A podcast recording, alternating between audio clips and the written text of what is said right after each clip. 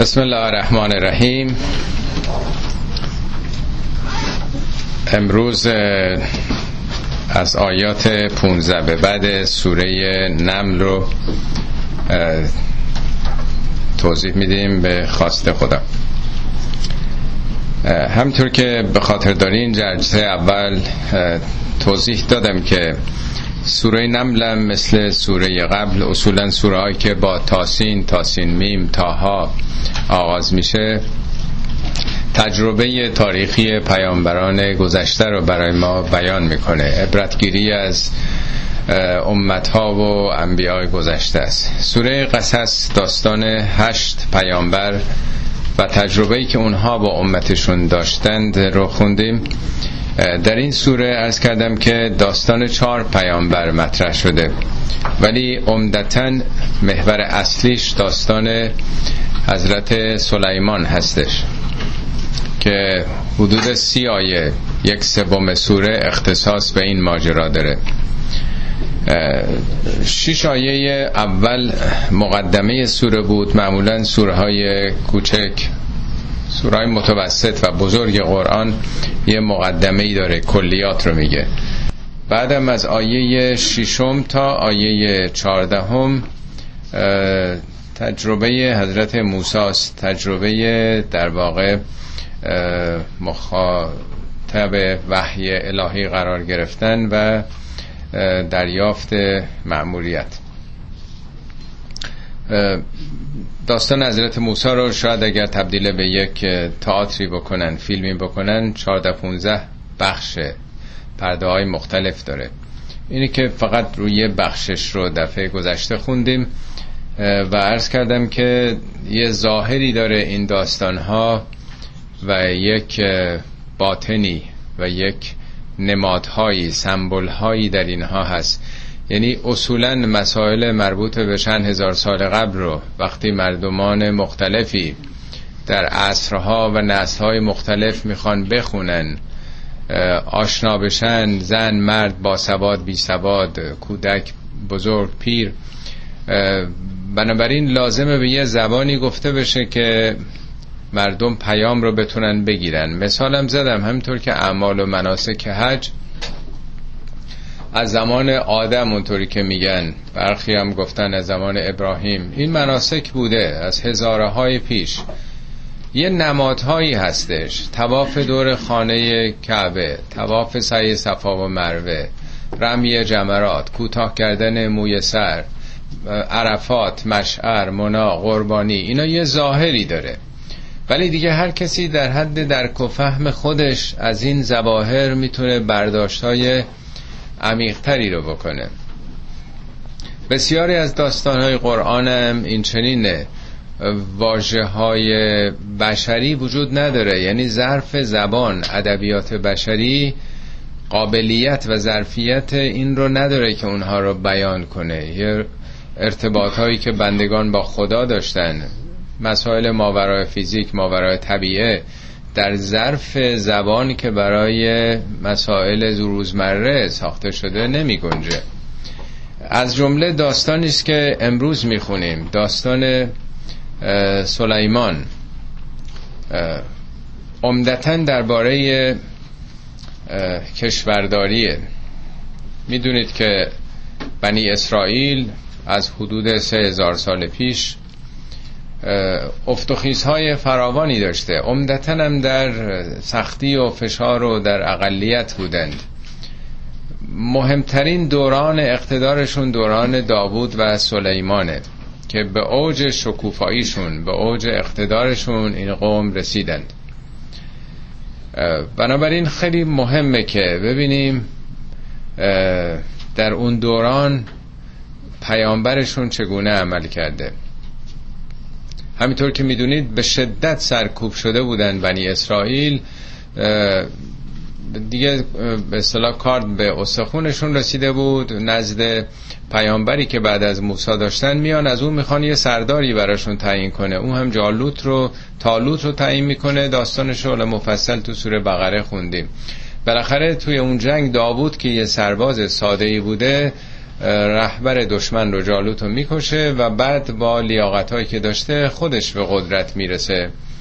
و بعد از اون فرزندش سلیمان. در این دوران این پدر و پسر بسیار رشد می‌کنه اون سرزمین از نظر آبادانی و شکوفایی اقتصاد و همه چیز. و این دیگه یه نمونه در تاریخ مونده. و پیامبران اصولا همیشه در فشار و شکنجه و آزار بودن اکثریت پیامبران به ندرت به قدرت رسیدن ولی کاملترینشون از نظر قدرت داستان سلیمانه. به قدرتی هم رسید که در طول تاریخ هیچ حکومتی آنچنان سلطه‌ای که سلیمان داشته پیدا نکرد. بنابراین خیلی مهمه ببینیم که آیا انسانهای معنوی مذهبی وقتی به قدرت می‌رسن عوض میشن یا نمیشن؟ تا اونجا که ما دیدیم و تجربه کردیم خیلی عوض میشن هم تو تجربه مملکت خودمون و همین تجربه که تو مصر اتفاق افتاد دیدیم که اخوان المسلمین چجوری عمل کردن که مردم قیام کردن. و این یه الگوی بسیار خوبیه.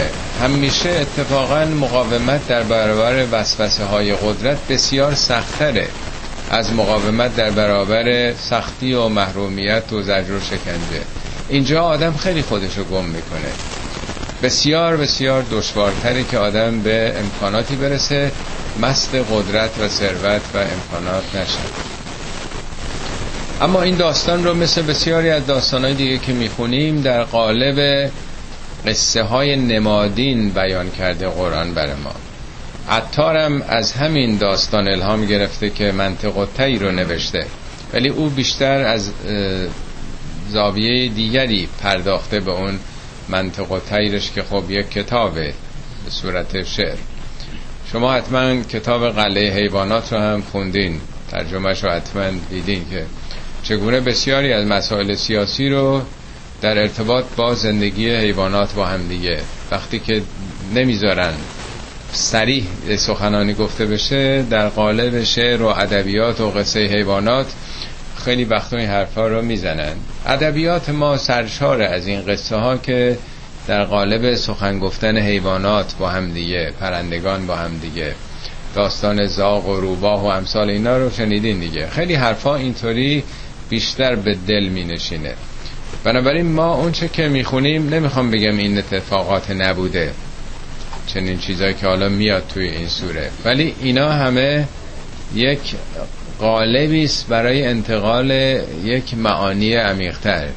در این سوره در این داستان به خصوص رهنمودهایی درباره شیوه حکومت آمده. حالا میخونیمش من سعی می‌کنم توضیحات رو بیشتر در متن بدم. ولقد آتینا داووده و سلیمان علما. ما به داوود و سلیمان علم دادیم. علم خاصی. یعنی اینا یک درک و دریافت و دانش ویژه ای پیدا کردن. این که میگه ما دادیم بارها این رو هم توضیح دادم. ما وقتی در قرآن خدا میگه مجموعه عوامل میگه. یعنی تلاش خودشون کنجکاوی خودشون دنبال علم و فهم و شناخت رفتنشون شرایط معلمینی که داشتن همه اینا البته در نظامات خدا و طبق لطف و عنایت خداست. ولی حالا اگر سبک نویسندگی ما بوده باشه ما میگیم داوود و سلیمان خیلی دانشمند شدند. معمولا فایلش رو یادمون میریم.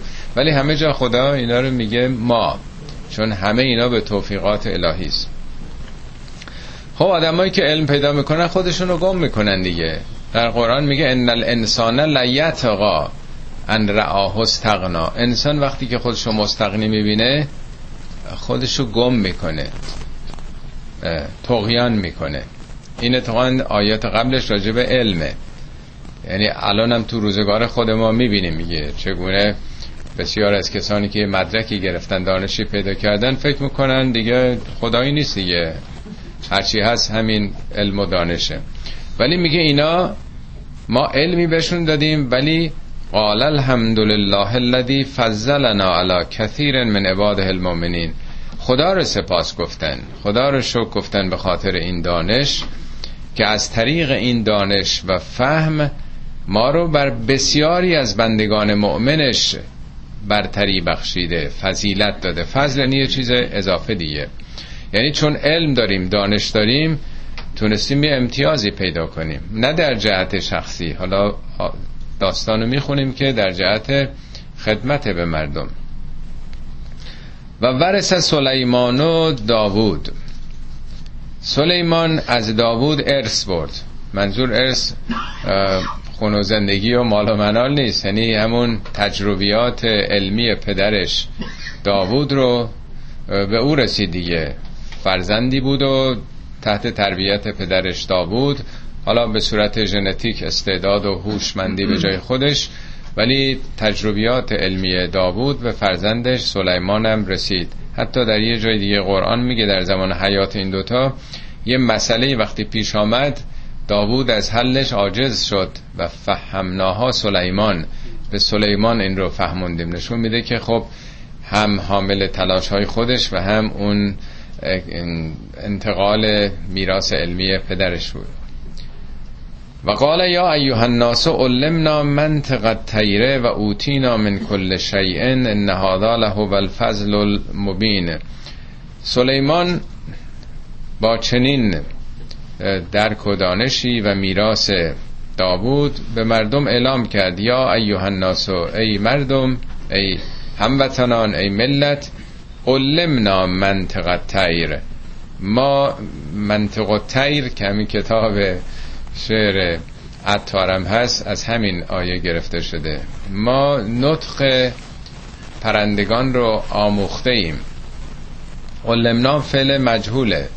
نگفته خدا به ما تعلیم داد. از معلمی آموختیم خودمون آموختیم مجموعه این عوامل.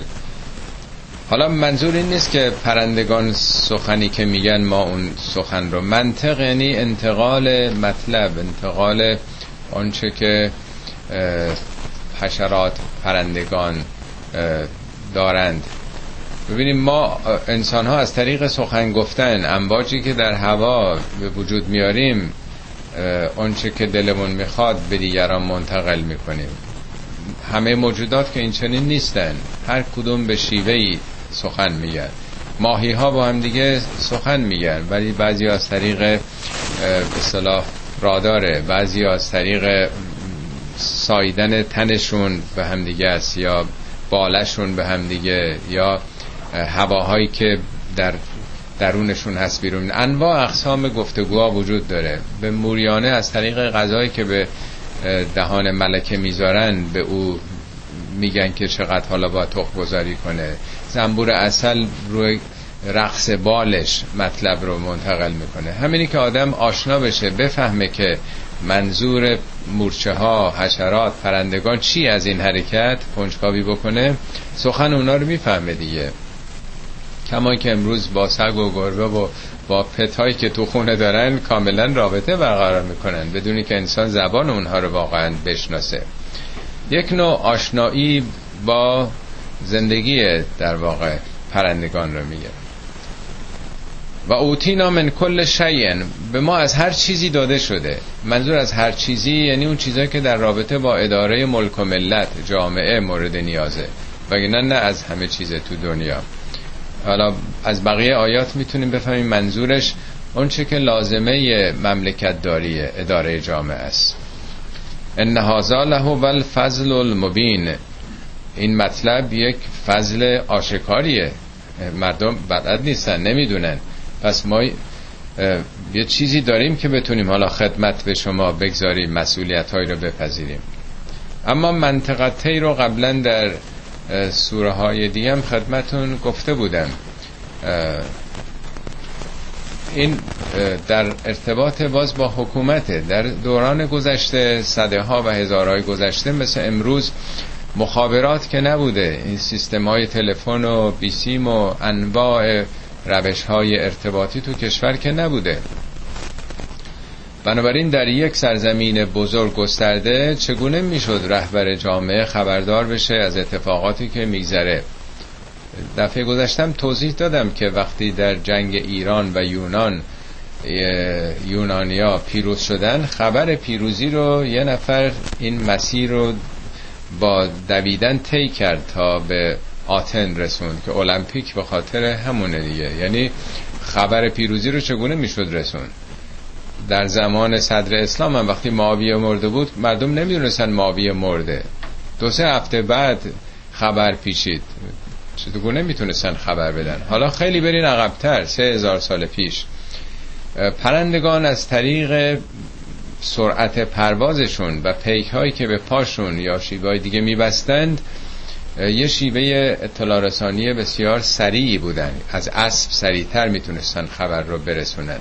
بنابراین تونسته بودن اینا رو در زمان حضرت سلیمان تربیت بکنن کسانی رو مربیایی بگذارن. مثل پست های جاندارمری که هر نمی‌دونم ده کیلومتر 20 کیلومتر ایران قبلا بود دیگه. و اینا بتونن پیام ها رو ببرن. بنابراین اون کسی که در مرکز قرار گرفته ظرف یه روز دو روز می‌تونست از تمام اخبار و اطلاعاتی که تو مملکته با خبر بشه. حالا سلیمان هم تونسته بوده اینا رو در خدمت بگیره. و حشر لسلیمان جنوده من الجن والانس و تیره فهم یوزعون. این چنین بود یعنی با این فضل و دانش بود که گردآوری شد. حشره محشور یعنی جمع شدن گردآوری. چطور ارتشی فراهم شد. چه اتفاقاتی افتاد؟ با این دانشی که سلیمان داشت ارتشی براش فراهم شد جنود جمع جند دیگه. از چی؟ از جن و انس و تیر. تیر که همون اصطلاح مخابرات دیگه تلکامونیکیشن متناسب با زمان خودش. انس هم که اونایی که معنوسن می‌شناسیم هم شهریاش هم وطنانش سربازانی که در کشورش بودن. اما جن که بارها هم عرض کردم نه یه موجودات غیر عادی. جن یعنی غریبه ناشناس. در این سوره و سوره سبا اینا رو به عنوان جن گفته در دو تا سوره دیگه به عنوان شیاطین شیطان صفت ها در طول تاریخ همطور که می‌دونید همه جا ناامن بوده. من بار دیگه هم اشاره کرده بودم. مملکت خود ما چند بار زیر سوم سطوران مغول ها و نمی‌دونم چنگیز ها اینا از بین رفته قتل عام شده. دور چین رو چرا دیوار کشیدن؟ چرا زلقرنین اون مردمی ازش خواستن که یک صدی بکشه جلوی عجوج و معجوج رو بگیره؟ در هزارهای گذشته امنیتی که نبوده. بنابراین همواره در معرض حجوم این قبایل وحشی بودن که اصلا از مرحله انسانیت به دور بودن. یه چیزی بین حیوانات و انسان ها چیزی سرشون نمی شده عمدتا هم از مغولستان و استپای شمال شرقی آسیا اون موقع اونجا بیشتر محل زیست بوده. جمعیتشون زیاد می شدن سرازیر می شدن به جلگه های سرسبز جنوبی. قتل عام می‌کردن و همه جا رو میسوزوندن و میبردن دیگه. اروپا هم زیر سم اسبهای اینها بوده. اروپا هم تاریخ رو بخونین. بارها از بین بردن اینها.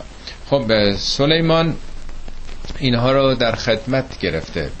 اینها رو به کار گرفته که حالا هم در این سوره و هم سوره های بعد و قبلم که خوندیم. اینا رو به بنایی به کار در دریا قواسی نظر بندرسازی و اینها. و یه عدهشون که قابل اصلاح نبودن اینا رو به قل و زنجیر در زندان انداخته که آدم نکشن قتل و غارت نکنن. بقیه هم کار ازشون میکشیده که دیگه اینها عمل مثبتی ازشون انجام بدن. پس یه لشکری متشکل از خودی ها و بیگانگان حالا بعضی هم از کشورهای دیگه آورده. شما فکر می‌کنیم ما تخت جمشید و خودمون ساختیم اونا رو ولی همه اینا متخصصین خارجی بودن که آوردیم. ما نه قبل از تخت جمشید و نه بعد از او مشابه اون چیزی نساختیم. اصلا سبک ایران نبوده. نه با آب و هوای ایران میخونده نه اصلا ما متخصصینی داشتیم برای این کار. سبک معماری ما هم نبوده. بنابراین رسم بوده در گذشته همه متخصصین رو از جای دیگه می آوردن اینا برای مردم جن بودن. جن یعنی ناشناخته. نه آشنا نه با زبانشون نه با فرهنگشون ارتباط نداشتن مردم. خب فهم یوزعون. یوزعون ایزا یعنی تحت کنترل یعنی بازداشته شده. یه ارتش بیدر و پیکری نبوده که قدرت که پیدا می‌کنن بزنن سرکوب بکنن. هنوز می‌بینیم ما در اکثریت مطلق کشورهای مسلمون اسیر ارتش ها هستیم. قدرت و ارتشا دارن. ارتشا تعیین تکلیف می‌کنن. ارتشا کودتا می‌کنن. قدرت اصلی قدرت ارتش تو کشورهایی که عقب افتادن نه افکار عمومی. زمان سلیمان میگه این ارتشی بوده که تحت کنترل بود. یوزعون یعنی بازداشته شده. اینطور نبوده که به جون مردم بیفتن کودتا بکنن. همه تحت نظم و دیسیپلین و قدرت مقرراتی بودن که سلیمان قرار داده. با اینکه چنین نیروهای تخریبی هم درشون بوده. آیه بعد توضیح میده که چطور اینا دست از پا نمی‌تونستن خطا بکنند.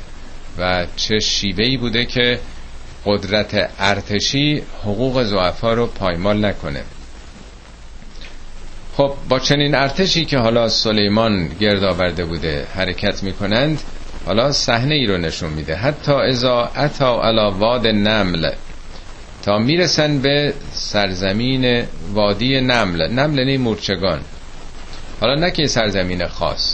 وادی یعنی بستر بستر حرکت. اگه به دره میگن وادی برای که سیل آب از اونجا جاری میشه. یعنی در یه جایی که مورچه حرکت می‌کردن. نه حالا یه منطقه مثلا شهر مورچه بوده باشه. سپاه همینطوری که می‌رفته در یه مسیری حرکت مورچه اونجا بوده به لانشون می‌رفتند. قالت نملتون. نمله ای گفت. نمله ظاهرا مؤنث آمده میگن ملکه مورچگان. حالا اینم تعبیری است یا ایها النمل ادخلوا مساکنکم. خطاب مورچه میگه برین تو لونه هاتون. لا یحتمنکم سلیمانو و جنودهی و هم لا یشعرون.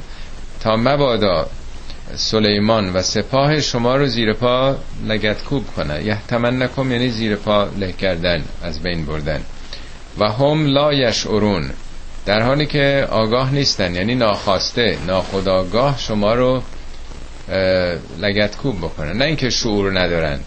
شعور بارها تکرار کردم این رو. از ریشه شعره یعنی موی سر. شاعر یعنی موی سنج نکته سنج. شعورم به درک زرائف میگن. شعائرم با به نمادهایی میگن که درکش احتیاجی به شعور داره. یه مقداری باید فکر کرد.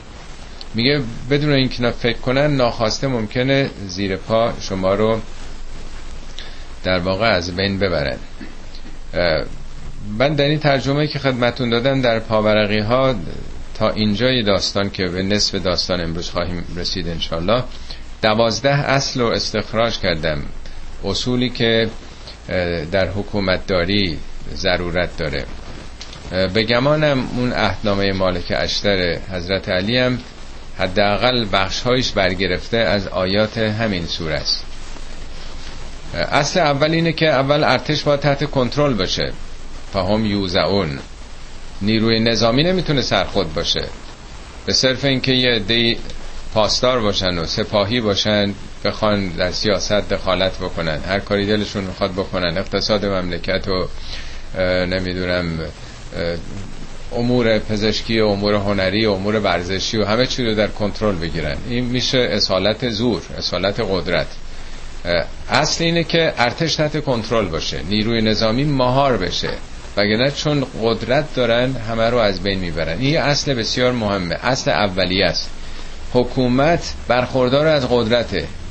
قدرت هم فساد آوره بنابراین این اول باید کنترل بشه.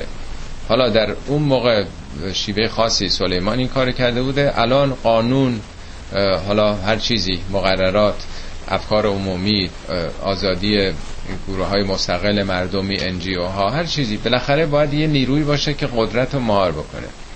اصل دوم اینه که ارتش نمی‌تونه زورش به مورچه هم برسه.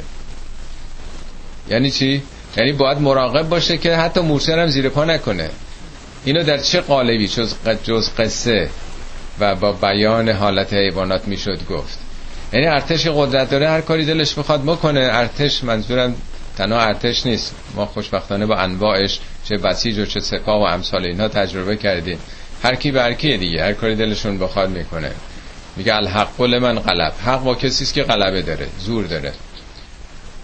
در دورانی که مهمون این آقایون بودیم یه بار چیزی بهشون گفتیم آقا این کار خلاف قانونه. دست کرد به این کلتش گفت قانون اینه یه وقت قانون اصله هست دیگه کاری نمیشه کرد. هرچی هم آدم بگه قانون اساسی اینه قانون خدا اینه میگه قانون همینه دیگه. خب این باید مهار بشه. میگه ارتش حق نداره که حتی مورچه هم لگد بکنه. و زعفا باید مسئول باشن از تعدیات ارتش. این یه نمونه است که سپاه سلیمان داره میره. مراقب مورچه هم هست. حالا آدم میگه که حالا مورچه زیر پام رفتن مهم نیست ولی داره خیلی مطلب ظریفی رو میگه. این که عرض کردم که حضرت علی هم چه بسا تحت تاثیر این آیات اون فرمایشات بلیغا کردن من یه تیکش رو براتون می‌خونم. یه بخشنامه است که حضرت علی فرستادن به مردم شهرهایی که سپاهی رو ارسال کردن. من یه تیکش رو می‌خونم. اما بعد من لشکری را گسیل داشتم که اگر خدا بخواهد از سرزمین شما خواهد گذشت. من آنچه را که خدا واجب کرده به آنان سفارش کرده یعنی به تمام سربازان فرماندهان گفتم که مزاحم کسی نشید. تا به کسی آزار نرسانند و گزند خیش از دیگران باز دارند. من به سبب بیعتی که با شما دارم از آسیبی که ممکن است سپاهیان به مردم رسانند نزد شما از کارهای آنها بیزاری می جویم. من همه توصیه ها رو بهشون کردم ولی چون بیعت دارم. من وظیفه دارم در قبال شما. بیزاری می جویم. بعد میگه اگر کسی از شدت مثلا گرسنگی در حال مرگ بود کارش نداشته باشید. ولی اگه دست رازی کرد تنبیهش بکنید. به فرماندهان بگین جریمهشون رو بگیرین. بله شکایت های خود را به من رسانید. ستم هایی را که به شما رسیده و توان دفع آن را جز در پناه بردن به خدا من ندارید با من در میان نهید تا به یاری خدا آن را اصلاح و جبران کنه. این بخشنامه از هر جا حضرت علی سپاهی میفرستاد می‌دونست از شهرها و روستاهای عبور می‌کنند. نامه به همه مردم مسیر تمام فرمانده مسئولانش میفرستاد که همه اینا رو من توصیه کردم که دست به درخت کسی نذارن تو ملک و مزرعه کسی وارد نشن. به من بنویسید اونچه که به شما شده تا من جبران بکنم اگر فرمانده های سپاه نکردن. خب این یه اصله که در مسیر حرکت ارتش هیچ کسی نباید آسیبی ببینه. این اصل دوم. فتبسم ضاحکا من قولها. سلیمان لبخندی زد از گفتار این مورچه. حالا گفتار یا شنید یا از حرکت او مطلب فهمید دیگه. دانش حرکات پرندگان رو حشرات رو فهمیده بوده. لبخندی می‌زنه از خوشحالی و قال رب اوزعنی ان اشکر نعمتک التي انعمت علی و علی والدی و ان اعمل صالحا ترزاه و ادخلنی به رحمتک فی عبادک الصالحین. این دعاییست که تو قنوت هم می‌خونیم دیگه. وقتی که می‌بینه چنین درک و دانشی داره به چنین قدرتی رسیده نگرانه که مبادا سو استفاده از قدرت بکنه. میگه خدایا به من رب اوزعنی ان اشکر این نعمت بزرگی به من دادی. من باید شکر این نعمت رو به جا بیارم. اوزعنی شبیه همون معناش همون یوزعون آیه 17 است. یعنی کنترل. یعنی من نفسم رو بتونم کنترل بکنم. خودم رو مهار بکنم که مست قدرت بشم. این نعمات رو در جهتی که تو خواستی تو گفتی شکرشو به جا بیارم. آدم فریب می‌خوره دیگه. در یه جای دیگه هستش. سخنی حضرت علی به مالک اشتر نوشتن که اگه یه وقت این آمد و رفت تو مثلا کاخ و این همه احترامات باعث شد که تو به قول معروف میگن یابو برت داشت خیلی احساس بزرگی کردی. یه نگاهی به بالا سرت و عظمت ملک خدا به آسمان بکن. شاید عقلی که از کلت پریده حالا برگرده. یعنی قدرت اینجور آدم رو فریب میده. اینجا میگه خدایا به من من رو توفیق بده که بتونم خودم رو مهار کنم کنترل بکنم و اون نعمتی که به من ارزانی داشتی و به پدرم و مادرم. یعنی بعضی چیزها رو خود آدم داره بعضیش به صورت وراثتی ژنتیک یا تربیت اونها به آدم رسیده. یعنی بتونم از این همه آموزش هایی که گرفتم و خودش خودم بهش رسیدم اینا رو بتونم در خدمت تو بگیرم که چیکار کنم؟ ان اعمل صالحا اصلاحات بکنم تو جامعه. آدم اصلاحگری باشم. اونم اصلاحی که ترزاه و تو راضی باشی. یعنی کاملا توحیدی باشه. اصلاحی که مورد رضایت تو باشه انجام بدم. و ادخلنی به رحمت کفی عبادک از صالحین خدایا به لطف رحمتت من رو در بین بندگان صالح خودت که توفیق یافتند وارد بکن. این دعای بزرگ ابراهیم و موسی و پیامبرانه. اینی که آدم بپیونده به جمع اصلاحگران. خدای توفیق بده من بتونم از این امکاناتی که به من دادی کار مثبت اصلاحی بکنم. اینا همه اصولی است که میشه استخراج کرد. یعنی اصل قدرت برای خدمته برای اصلاحاته. نه برای ولایت مطلقه با بزرگ شدن افرادی که یه طبقه ای رو بالا ببرن سلطه بدن به مردم یا خودشون به نمایندگی از طرف مردم هر کاری می‌خوان بکنن. بودجه ملت رو هم بیت هم به هر جای دنیا می‌خوان بدن. یعنی از جانب مردم این حق و اختیار به خودشون داده باشن که مطلقا بر جان و مال و ناموس مردم اختیار دارن. این میگه به من توفیق بده بتونم خدمتگزار باشم. خب حالا داستان همینجوری ادامه میده. و تفقد تیره سلیمان تفقد کرده رو تفقد ما در فارسی به معنای مهربانی کردن لطف کردن. ولی تفقد یعنی در فقدان کسی در قیاب کسی جستجو کردن. معناش یعنی رسیدگی کردن و بررسی کردن امور کشوری و لشکری خودش. اینی که عرض کردم نهج و براغه بارها حضرت علی این کلمه رو به کار بردن. تو اون احنامه مالک اشتر به مالک میگن از همه کارهای وزیرانت تفقد کن. یعنی همه رو رسیدگی بکن. و براشون چشمهایی بگمار. یعنی بازرسانی که ببین درست کار می‌کنن یا خیانت می‌کنن. تفقد امر الخراج. مسئله مالیات رو تفقد بکن. یعنی چی؟ یعنی از نظر بودجه وضع مالی مملکت رو بررسی بکن. تفق راجب شهرستان ها جای دور رو میگه. تفقد امور هم به حضرت که و فی هواشی بلادک شهروندان پایتخت یا هواشی رو شهرهای چیز رو تفقد کن. یعنی همه این رو تحت رسیدگی قرار بده. همچنین تفقد بکن کار کسانی رو که دستشون به تو نمی‌رسه نامه هاشون به تو نمی‌رسه. یعنی طبقات محروم جامعه اونا رو باید تفقد بکنی. تفقد لطیف امورهم. کارهای بسیار کوچکشون هم تفقد بکن. تفقد پس یعنی بررسی رسیدگی حل و فصل کردن سامان دادن. حالا میگه سلیمان به کار مخابرات ارتشش کار اطلاع رسانی کار پرندگان در واقع. پرندم یکی دوتا که نبوده.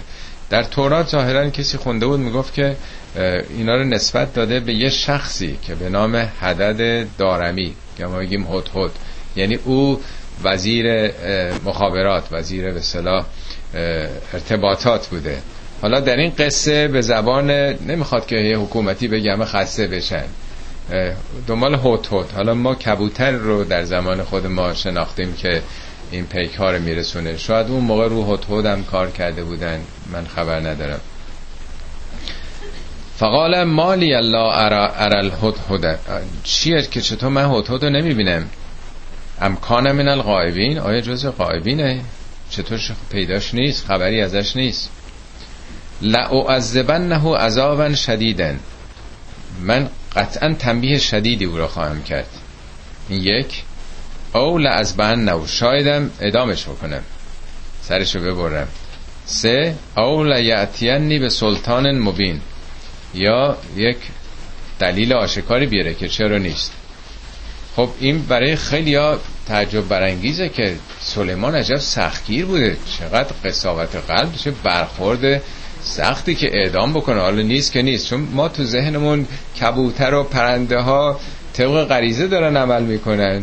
اصلا کسی حق نداره سنگ بهشون بندازه. هر چقدر مردمانی پیشرفته تر باشن احترام می‌ذارن دوست دارن پرنده ها رو. حالا این سر جاش نیست. اینکه عقلش نمی‌رسیده. چرا سرش ببرید ولی داستان وقتی از این شکل ظاهری خارج بکنید جنبه پیامش رو نمادین رو بگیرین یعنی مسئول اطلاعات ارتش. یا مسئولین ارتش اونم در هنگام جنگ ارتش داره حرکت می‌کنه. نیستن در پست خودشون. تو ارتشا چیکار می‌کنن خیانت رو؟ محاکمه صحرایی ادام می‌کنن. شوخی نداره. یه وقت هست که یه مسئله فرعی پیش پا افتاده است خب مهم نیست. ولی ارتش ارتش داره از جان و مال و ناموس مردم داره دفاع می‌کنه از حدود سقور مملکت داره دفاع می‌کنه. مگه میشه بینظمی درش باشه؟ اونم کسانی که باید اطلاعات رو برسونن. کوچکترین تخلفی موجب بیخبری میشه شکست می‌خوره یه ارتش. همه مردم و قتل عام میشن. بنابراین نشون یه اصله که در ارتش خیانت شوخی بردار نیست. بنابراین باید حتما دلیل داشته باشه. چرا در جایگاه خودش نیست؟ فمکث غیر بعیدن. هنوز درنگی نکرده بود. یعنی در زمان کوتاهی. فقال احد تو به ما لم توهت بهی. سرکله هدهد یا اون معمور پیدا میشه که میگه من احاطه پیدا کردم به چیزی که لم توهت بهی. تو بهش احاطه پیدا نکردی. و تو که من سبع به نبع یقین. برای تو از سرزمین سبا یه خبر صد درصد مبسقی آورده. خیلی جالبه ها. یک عضو درجه سه سپاه. حالا بگیم پرنده. اون طرف هم سلیمان با اون علمی که بهش رسیده تو این سوره داره میگه. یعنی به فرض اگر تو جای سلیمان هم باشی رهبر یک کشور ارتش هم باشی یه سرباز سادم حق داره بهت بگه تو نمی‌فهمی. من چیزی فهمیدم که تو نفهمیدی. نباید خیلی بهت بر بخوره که تو چی کاره هستی یا یعنی غرور نباید برد داره. بنابراین این در حین مأموریت خودش در گشت که می‌زده در گشت زنی پی به یک مسئله برده که سلیمان نمی‌دونه. پس ممکنه یک کسی مثل سلیمان هم بیخبر باشه از همسایش از کشور مجاور ولی یکی از آهاد لشکرش خبردار بشه. اینم کم نکته داره که اصلا نباید نظر کسی رو نادیده گرفت. این تو همه جا می‌تونه باشه. بچه ها می‌تونن به پدر مادرها خیلی درس بدن. شاگردان به معلمین می‌تونن بدن. و همینطور کارمندا به مدیر کلاشون و افراد پایین مملکت هم به رهبرشون. انی وجد تمرعتن تملکهم. من یه زنی رو یافتم که او حکومت می‌کرد پادشاهی می‌کرد. تملکهم مالکیت نمی که فقط مالک بوده باشه یعنی فرماندهی ملک او بود. و اوتیت من کل شیء از هر چیزی هم به او داده شده بود. اینو مقایسه کنید با اون آیه‌ای که سلیمان به ملتش میگه اوتینا من کل شیء. ما از هر چیزی داده شدیم. یه دینیه. اینجا میگه اون پادشاه همه چی داره. اونم همه چیز که لازمه اداره جامعه است داره. تازه علاوه بر اون و لها عرشون عظیم. عرش عظیمی هم داره. عرش ظاهرش تخت حکومتیه ولی منظور تخت چوبی یا نمی‌دونم طلایی و نقره ای که نیست. عرش نماد سیستم حکومتیه یعنی دستگاه اداری بسیار عظیمی یعنی سیستم پیچیده ای هم داره. خب خود اینا هم نشون میده که پس هیچ وقت نباید مست قدرت شد که خدا بالاخره آزادی داده و انسان عقل و فهم و شعور داده و دیگران هم ممکنه که برسن. وجد توها و قومه ها یسجدون لشمس من دون الله. او و قومش رو پرستنده خورشید یافتم به جز خدا. یعنی به جایی که خدا رو بپرستن خورشید رو میپرستیدن. یعنی مهر پرست بودن پس میشه مهر پرستن باشن ولی یه حکومت خیلی مقتدری هم داشته باشن. و زین لهم الشیطان اعمالهم فصدهم عن السبیل فهم لا یهتدون.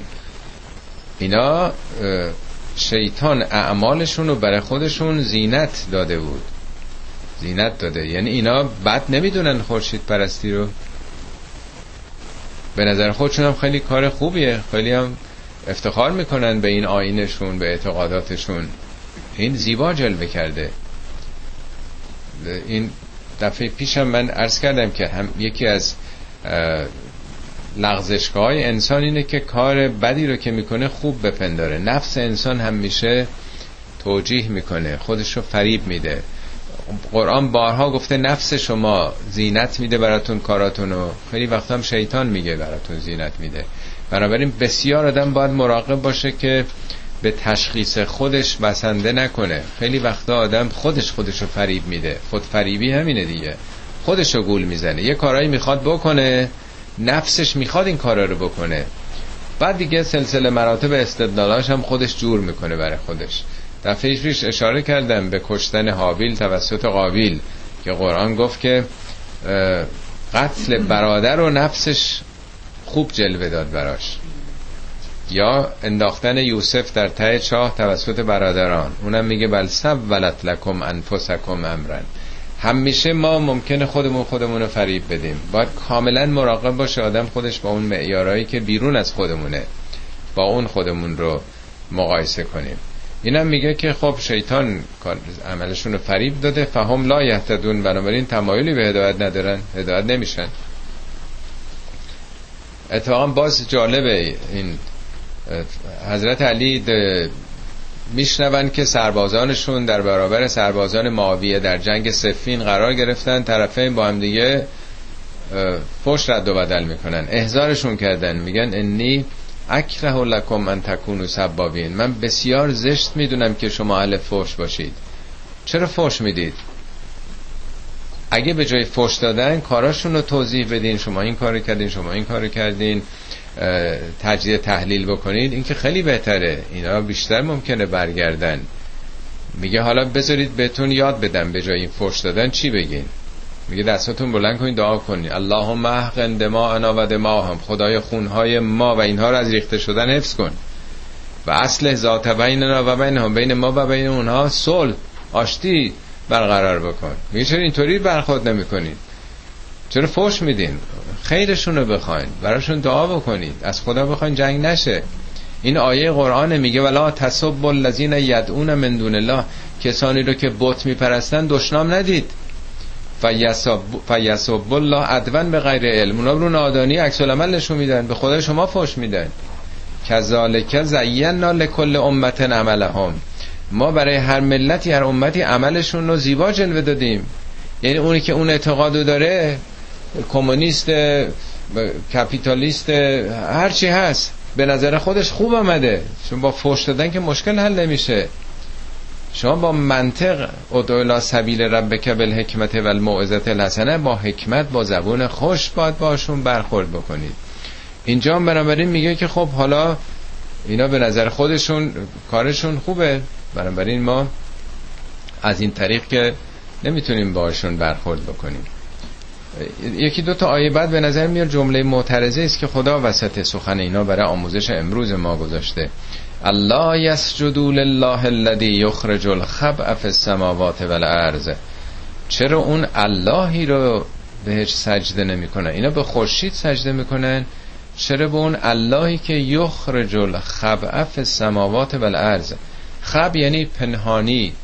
همه چیزهایی که در عدمه یا در کمون ظهور و بروز پیدا نکرده.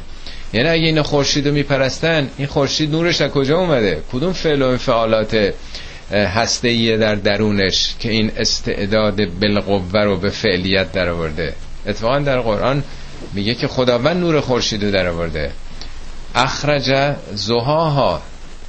خداوند از درون خورشید این زها پرتوبش رو پرتو بالا انباج نورش رو در آورده نور تو کره زمین مثلا وجود توی جهان وجود نداشته.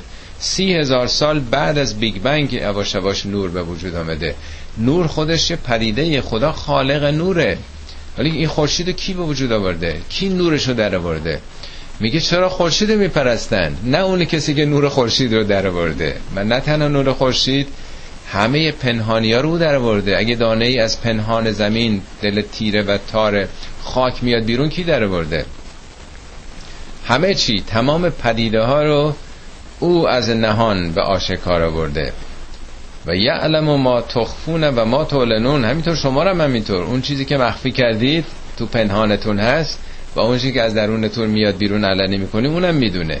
هم مال شما رو و هم همه پدیده ها رو. در ذات پدیده ها او قرار داره.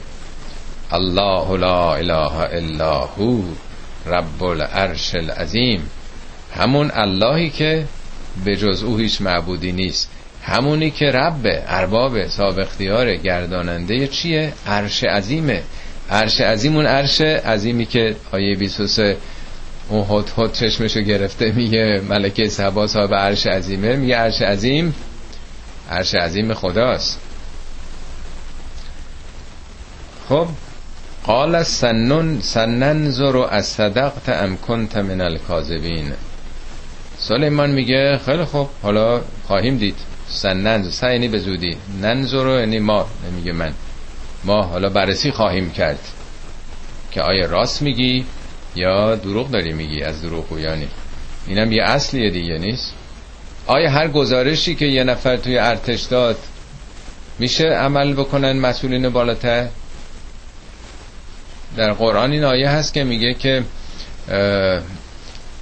میگه اگر یه خبری ازا جا اکن فاسقون به نبعین. اگه یه آدمی که به دروغ یا چیزی آورد یه نبعی آورد فتبینو حتما بررسی بکنید. ان تصیبو قوما به جهالتن. مبادا به خاطر این خبر حمله بکنین به جایی بزنین بکشین. باید متوجه باشین که این خبر درسته یا نه. بعد اون وقت نادم میشین. یعنی در واقع اینم یه اصله که در ارتش یا در حکومت نمی‌تونن به صرف گزارش یه مامور اطلاعات و سپاه و نمی‌دونم این همه خبرچینا جان و مال مردم به خطر بندازن. باید حتما بررسی بشه شناخت پیدا بشه. از حب کتابی هازا فعلقه الیهم. برو فرمان میده به هد یا به هر معنی. کتاب منظور نوشته است. این نوشته این نامه منو بگیر. حاضر این نامه رو بگیر. ببر. فعلقهی الیهم. بنداز اونجا بیافکن اونجا. یعنی اونجا که گزارش دادی همچین حکومتی است این پیک رو این نامه رو ببر. ثم تول انهم وقتی انداختی برگرد. یعنی اونجا نمون. حالا ممکنه که بیرم بکشنش دیگه. حالا می برگرد. فنزور مازا اون ببین چی برمیگردونن چه پاسخی دارن چه عکس عملی دارن. پس اینم یه اصله. به محضی که آدم می‌بینه یه جای دو چیزه که خورشید برسن جار نمی‌زنه که حمله. بریزیم پدرشون در بیاریم تارمارشون بکنیم. اول نامه می نویسه ما هشت سال جنگمون با عراق طول کشید. حاضر نبودن آقایون ملاقات بکنن. می‌گفتن مگه میشه با صدام ملاقات کرد؟ رئیس جمهور ما با صدام ملاقات بکنه. نامه که به جای خودش داره. سلیمان خودش ابتکار عملو نشون میده. نامه می نویسه حالا نامه رو می‌خونیم می‌بینیم که چه نامه صلحآمیزیه چقدر مثبته. اینم یه اصله. این نامه رو ببر بنداز ببینیم اونا چه عکس عملی نشون میدن. یعنی یه مرتبه که نمیشه رفت تو خط آخر. حالا نامه رسیده و عکس العمل ملکه سبا. قالت یا ایها الملعو ملکه سبا گفت ای ملع ملع یعنی درباریان یعنی سران کشوری لشکری. بزرگان جامعه رو بزرگان یک به حکومت و ملع میگن. آدمایی که با ابهتن. اباحتشون چشما رو پر می‌کنه. ملع یعنی پر شدن اباحت ناکن انی القی الیه کتاب کریم. میگه سران سران کشوری. من به من فرستاده شده یا القا شده یه نوشته خیلی گرامی. یه چیز خیلی سطح بالاییه خیلی با ارزشه. انه من سلیمان. این نامه از جانب سلیمانه. حالا یا سلیمان رو میشناختن یا میگه مثلا به امضای سلیمانه. متنش چیه؟ و انه بسم الله الرحمن الرحیم. این تنها سوره ای در قرآنه که دو بار بسم الله الرحمن الرحیم آمده. یکی اول یکی متنش. یه سوره هم هست که بسم الله الرحمن الرحیم نداره. توبه. بنابراین حساب 114 تاست دیگه. مذربی از عدد 19 اونجا نیمده چون اون سوره حالت به صلاح برخورده با اونایی که قانون رو شکستن داره با بسم الله شروع نمیشه. ولی اینجا چون مسئله صلح و آشتی و ایجاد روابط با دیگرانه نامه بسم الله الرحمن الرحیمه. یعنی به نام اون کسی که دارای رحمت عام بر همه جهان هستی و رحمت خاص اون معناشو می‌فهمید به عربی که ننوشته. اینو برای ما قرآن گفته. به زبانی که او میفهمیده معرفی کرده خدا رو. یعنی خدا که من میپرستم رحمان رحیمه. سرچشمه رحمت عشق دوست داشتنه. دیگه چی؟ الله تعلو علیه و اتونی مسلمین. گردن کشی نکنید بر من. قلوب یعنی میل به سلطه پیدا کردن تعالی.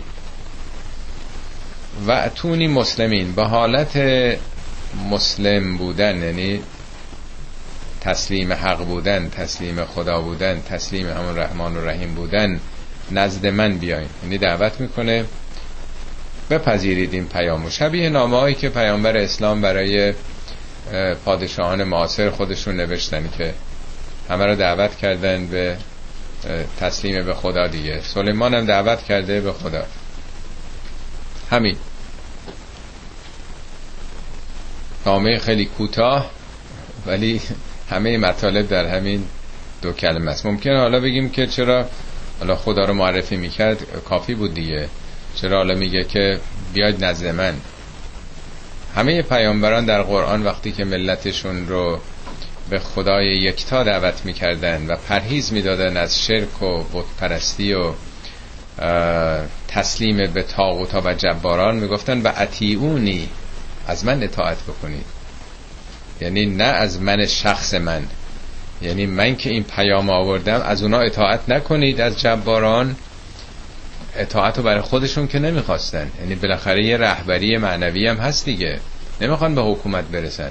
سلیمان وقتی که میگه به خداوند رحمان و رحیم تسلیم بشید نزد من بیایید. بالاخره پیامبری پیامی داره رسالتی داره که می‌خواد به اون ملت این آگاهی ها رو بده. دولت اونها مانع رسیدن این پیام نشه. دو آیه بعدش هم می‌خونیم و نصف دیگه این قصه برای دفعه بعد میفته.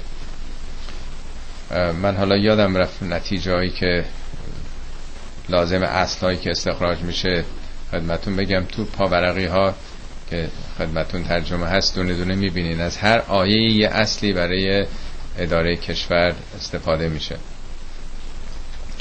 قالت یا ایها الملعو ملکه سبا میگه ای سران کشور درباریان افتونی فی امری. نظر بدید. اول میگه من یه همچین نامه ای رو دریافت کردم. خب نظر شما چیه؟ فتوا بدید. فتوا یعنی نظر شما رو می‌خوام.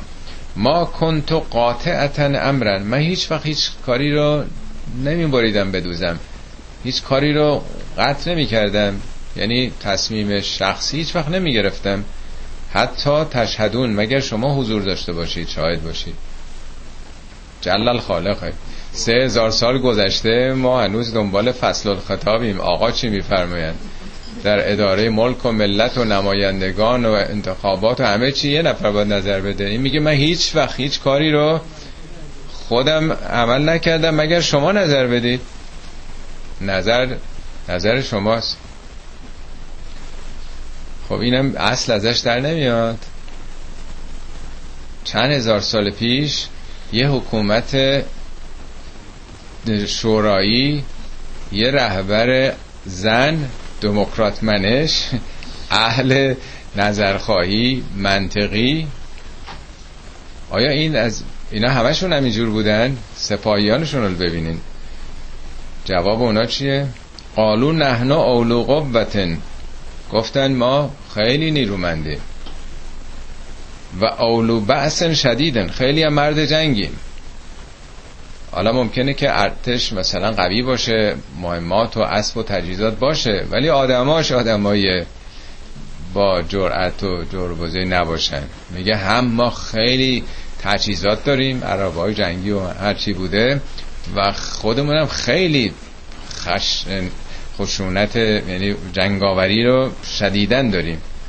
ولی امرو الهی که فرمان فرمان ملوکانه است فرمان مبارکه. شما امر بکنید. فنزوری مازا تعمرین ما می‌بینیم که چی میفرماید شما. مردانشون چنین آدمای ارتشی دست به اسلحه قلدر بزن بهادر فکرم سرشون نمیشه فقط اتکاب قدرت ارتشیشون دارن. فقط میگه هرچی شما دستور بدین بفرمایید کلا بیاریم سر میاریم براتون. ما فقط منتظریم که شما چه دستور میدین. و او هم چقدر منتین و منطقیه و حالا بقیه قضایی که چیزای دیگه هم ازش می‌فهمیم که این چقدر واقعا آدم باشعوری بوده. پس اون فرمان پیامبر خیلی مهم اون سخن پیامبر میگه الملک یبقا مع الکفر. یه جامعه کشوری با کفر می‌تونه بمونه خوبم اداره بشه. ولا یبقا مع ظلم. با ظلم نمی‌تونه بمونه. می‌تونه یه جامعه ای خداپرست نباشن مهرپرست باشن. زنم برشون حکومت بکنه انقدر حکومت منطقی داشته باشن با رأی و نظر مردم. می‌تونه یه حکومت دینی باشه. و همین اون چیزا که تو ذهن همه شما هست باشه. پس این دوتا اصلا ربطی به هم نداره. امر اداره مردم منطقی برای خودش داره. یه قانون یه نظامات سکولاریزم هم همینه. دین سر جای خودش. همه دینداران هم باید تلاش بکنن مشارکت کنن در اداره جامعه در اصلاح جامعه. اگرم رأی مردم بود با حکومت هم برسن. ولی حکومت یه امر دینی نیست. یه امر مردمیه. تخصص می‌خواد. اینجا نشون داده میشه که چطور می‌تونه با تخصص یه حکومتی خوب اداره بشه و چقدر هم رهبرش منطقی باشه که آیات دفعه بعد چنین مطالبی رو انشالله خواهیم خوند. متشکرم.